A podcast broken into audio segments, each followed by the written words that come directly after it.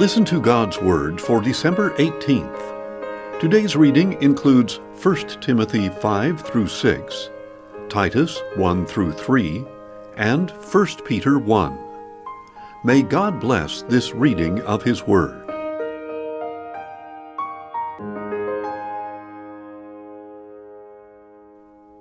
First Timothy 5 Do not rebuke an older man but appeal to him as to a father. Treat younger men as brothers, older women as mothers, and younger women as sisters, with absolute purity. Honor the widows who are truly widows. But if a widow has children or grandchildren, they must first learn to show godliness to their own family and repay their parents, for this is pleasing in the sight of God. The widow who is truly in need and left all alone puts her hope in God and continues night and day in her petitions and prayers. But she who lives for pleasure is dead even while she is still alive. Give these instructions to the believers so that they will be above reproach. If anyone does not provide for his own, and especially his own household, he has denied the faith and is worse than an unbeliever. A widow should be enrolled if she is at least sixty years old, the wife of one man, and well known for good deeds, such as bringing up children, entertaining strangers, washing the feet of the saints, imparting relief to the afflicted, and devoting herself to every good work. But refuse to enroll younger widows, for when their passions draw them away from Christ, they will want to marry, and thus will incur judgment because they are setting aside their first faith. At the same time, they will also learn to be idle, going from house to house, and being not only idle, but also gossips and busybodies, discussing things they should not mention. So I advise the younger widows to marry, have children, and manage their households denying the adversary occasion for slander. For some have already turned aside to follow Satan.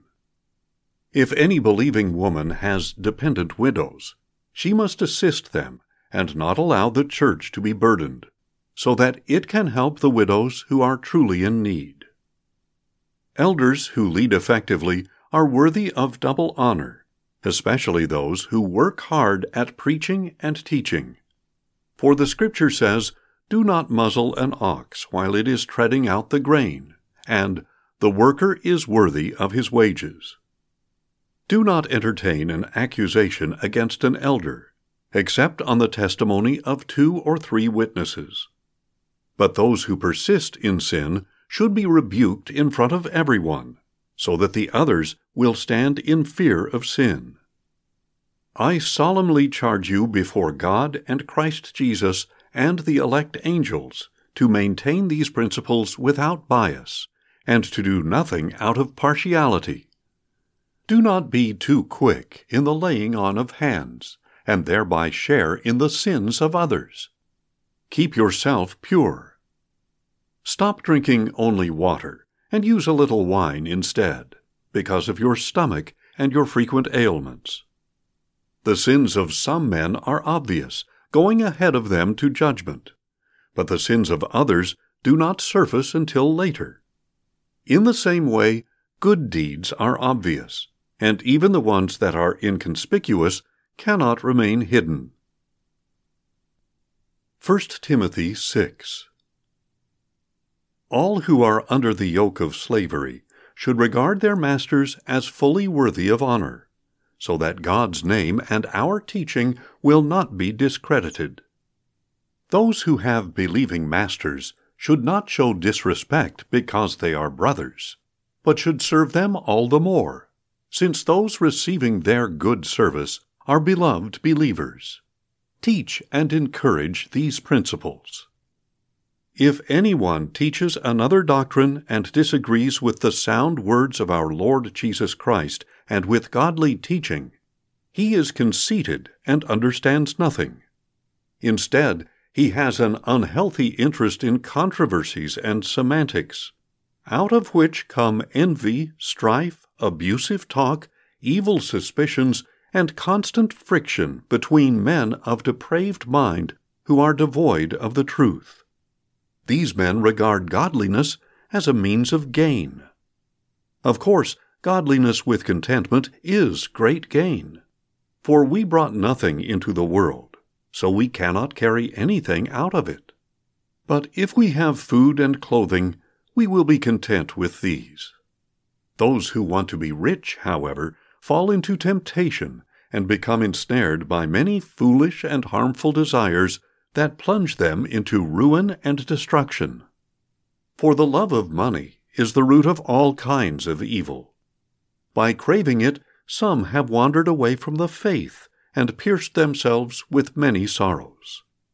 But you, O man of God, flee from these things, and pursue righteousness, godliness, faith, love, perseverance, and gentleness. Fight the good fight of the faith. Take hold of the eternal life to which you were called when you made the good confession before many witnesses. I charge you in the presence of God, who gives life to all things, and of Christ Jesus, who made the good confession in his testimony before Pontius Pilate. Keep this commandment without stain or reproach until the appearance of our Lord Jesus Christ, which the blessed and only Sovereign One, the King of kings and Lord of lords, will bring about in his own time. He alone is immortal and dwells in unapproachable light. No one has ever seen him, nor can anyone see him. To him be honor and eternal dominion. Amen. Instruct those who are rich in the present age not to be conceited and not to put their hope in the uncertainty of wealth, but in God, who richly provides all things for us to enjoy. Instruct them to do good, to be rich in good works, and to be generous and ready to share, treasuring up for themselves a firm foundation for the future, so that they may take hold of that which is truly life. O Timothy, guard what has been entrusted to you. Avoid irreverent empty chatter and the opposing arguments of so called knowledge, which some have professed, and thus swerved away from the faith. Grace be with you all. Titus 1 Paul, a servant of God and an apostle of Jesus Christ, for the faith of God's elect, and their knowledge of the truth that leads to godliness, in the hope of eternal life, which God, who cannot lie, promised before time began. In his own time, he has made his word evident in the proclamation entrusted to me by the command of God our Savior. To Titus, my true child in our common faith, grace and peace from God the Father and Christ Jesus our Savior. The reason I left you in Crete was that you would set in order what was unfinished, and appoint elders in every town as I directed you. An elder must be blameless, the husband of but one wife, having children who are believers and who are not open to accusation of indiscretion or insubordination. As God's steward, an overseer must be above reproach, not self absorbed, not quick tempered, not given to drunkenness, not violent, not greedy for money. Instead, he must be hospitable, a lover of good, self controlled, upright, holy, and disciplined. He must hold firmly to the faithful word as it was taught, so that he can encourage others by sound teaching and refute those who contradict it. For many are rebellious and full of empty talk and deception especially those of the circumcision, who must be silenced.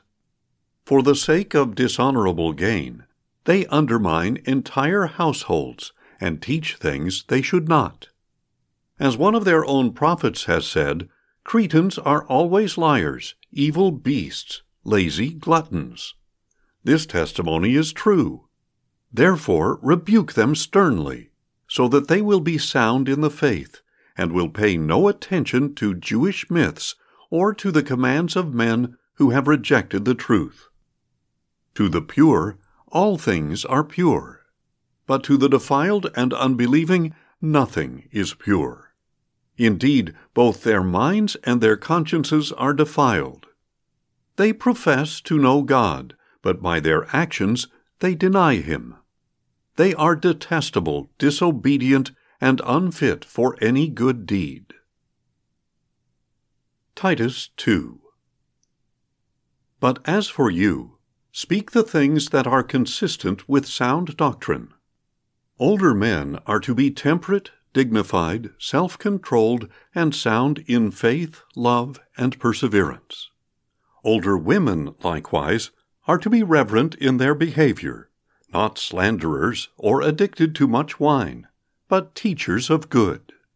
In this way, they can train the young women to love their husbands and children, to be self controlled, pure, managers of their households, kind, and submissive to their own husbands, so that the Word of God will not be discredited. In the same way, urge the younger men to be self controlled. In everything, show yourself to be an example by doing good works. In your teaching, show integrity, dignity, and wholesome speech that is above reproach, so that anyone who opposes us will be ashamed, having nothing bad to say about us. Slaves are to submit to their own masters in everything, to be well pleasing, not argumentative, not stealing from them, but showing all good faith, so that in every respect they will adorn the teaching about God our Savior. For the grace of God has appeared, bringing salvation to everyone. It instructs us to renounce ungodliness and worldly passions, and to live sensible, upright, and godly lives in the present age, as we await the blessed hope and glorious appearance of our great God and Savior, Jesus Christ. He gave Himself for us to redeem us from all lawlessness and to purify for Himself a people for His own possession, zealous for good deeds. Speak these things as you encourage and rebuke with all authority. Let no one despise you. Titus 3 Remind the believers to submit to rulers and authorities, to be obedient and ready for every good work, to malign no one, and to be peaceable and gentle, showing full consideration to everyone. For at one time we too were foolish, disobedient, misled, and enslaved to all sorts of desires and pleasures, living in malice and envy, being hated, and hating one another. But when the kindness of God our Savior and His love for mankind appeared, He saved us, not by the righteous deeds we had done, but according to His mercy, through the washing of new birth and renewal by the Holy Spirit. This is the Spirit He poured out on us abundantly through Jesus Christ our Savior, so that, having been justified by His grace, we would become heirs with the hope of eternal life. This saying is trustworthy, and I want you to emphasize these things, so that those who have believed God will take care to devote themselves to good deeds. These things are excellent and profitable for the people. But avoid foolish controversies, genealogies, arguments, and quarrels about the law, because these things are pointless and worthless. Reject a divisive man after a first and second admonition. Knowing that such a man is corrupt and sinful, he is self condemned. As soon as I send Artemas or Tychicus to you, make every effort to come to me at Nicopolis, because I have decided to winter there. Do your best to equip Zenas the lawyer and Apollos, so that they will have everything they need. And our people must also learn to devote themselves to good works in order to meet the pressing needs of others, so that they will not be unfruitful. All who are with me send you greetings. Greet those who love us in the faith. Grace be with all of you. 1 Peter 1 Peter, an apostle of Jesus Christ, to the elect who are exiles of the dispersion throughout Pontus, Galatia, Cappadocia, Asia, and Bithynia, chosen according to the foreknowledge of God the Father, and sanctified by the Spirit, for obedience to Jesus Christ, and sprinkling by his blood. Grace and peace be yours in abundance. Blessed be the God and Father of our Lord Jesus Christ. By his great mercy, he has given us new birth into a living hope through the resurrection of Jesus Christ from the dead, and into an inheritance that is imperishable, undefiled, and unfading, reserved in heaven for you, who through faith are shielded by God's power for the salvation that is ready to be revealed in the last time. In this you greatly rejoice, though now for a little while you may have had to suffer grief in various trials, so that the proven character of your faith, more precious than gold, which perishes even though refined by fire, may result in praise, glory, and honor at the revelation of Jesus Christ. Though you have not seen him, you love him. And though you do not see him now, you believe in him and rejoice with an inexpressible and glorious joy, now that you are receiving the goal of your faith, the salvation of your souls. Concerning this salvation, the prophets who foretold the grace to come to you searched and investigated carefully, trying to determine the time and setting to which the Spirit of Christ in them was pointing, when he predicted the sufferings of Christ and the glories to follow. It was revealed to them that they were not serving themselves, but you, when they foretold the things now announced by those who preached the gospel to you by the Holy Spirit sent from heaven. Even angels long to look into these things. Therefore, prepare your minds for action be sober minded. Set your hope fully on the grace to be given you at the revelation of Jesus Christ. As obedient children, do not conform to the passions of your former ignorance. But just as he who called you is holy, so be holy in all you do. For it is written, Be holy, because I am holy. Since you call on a Father who judges each one's work impartially, conduct yourselves in reverent fear during your stay as foreigners. For you know that it was not with perishable things, such as silver or gold, that you were redeemed from the empty way of life you inherited from your forefathers, but with the precious blood of Christ, a lamb without blemish or spot. He was known before the foundation of the world, but was revealed in the last times for your sake. Through him you believe in God, who raised him from the dead and glorified him. And so your faith and hope are in God. Since you have purified your souls by obedience to the truth, so that you have a genuine love for your brothers, love one another deeply from a pure heart. For you have been born again, not of perishable seed, but of imperishable, through the living and enduring Word of God. For all flesh is like grass, and all its glory like the flowers of the field. The grass withers, and the flowers fall, but the word of the Lord stands forever. And this is the word that was proclaimed to you. Thanks for listening and join us tomorrow as we listen to God's Word. Questions or comments? Email us at info at listentogodsword.org.